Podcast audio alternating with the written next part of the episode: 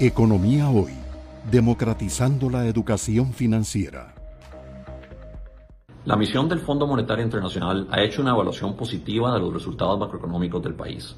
La economía costarricense ha mostrado una fuerte recuperación este año, de hecho mejora la esperada, y eso ha venido impulsado por una fuerte demanda externa, pero también por políticas macroeconómicas y financieras orientadas a restablecer la sostenibilidad fiscal, mantener una inflación baja y estable y asegurar condiciones crediticias favorables para los hogares y las empresas.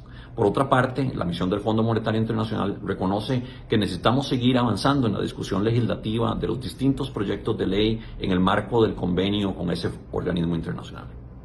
Economía hoy, democratizando la educación financiera.